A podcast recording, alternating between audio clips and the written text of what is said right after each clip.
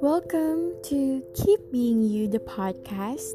I am your host, Ray, and we're going to talk about in this podcast is about self-love,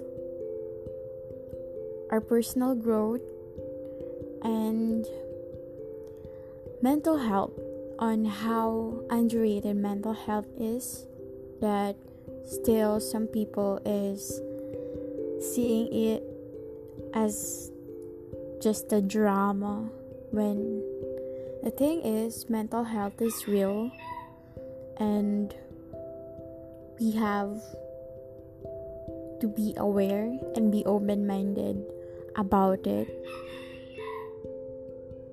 Yes, that's my chicken.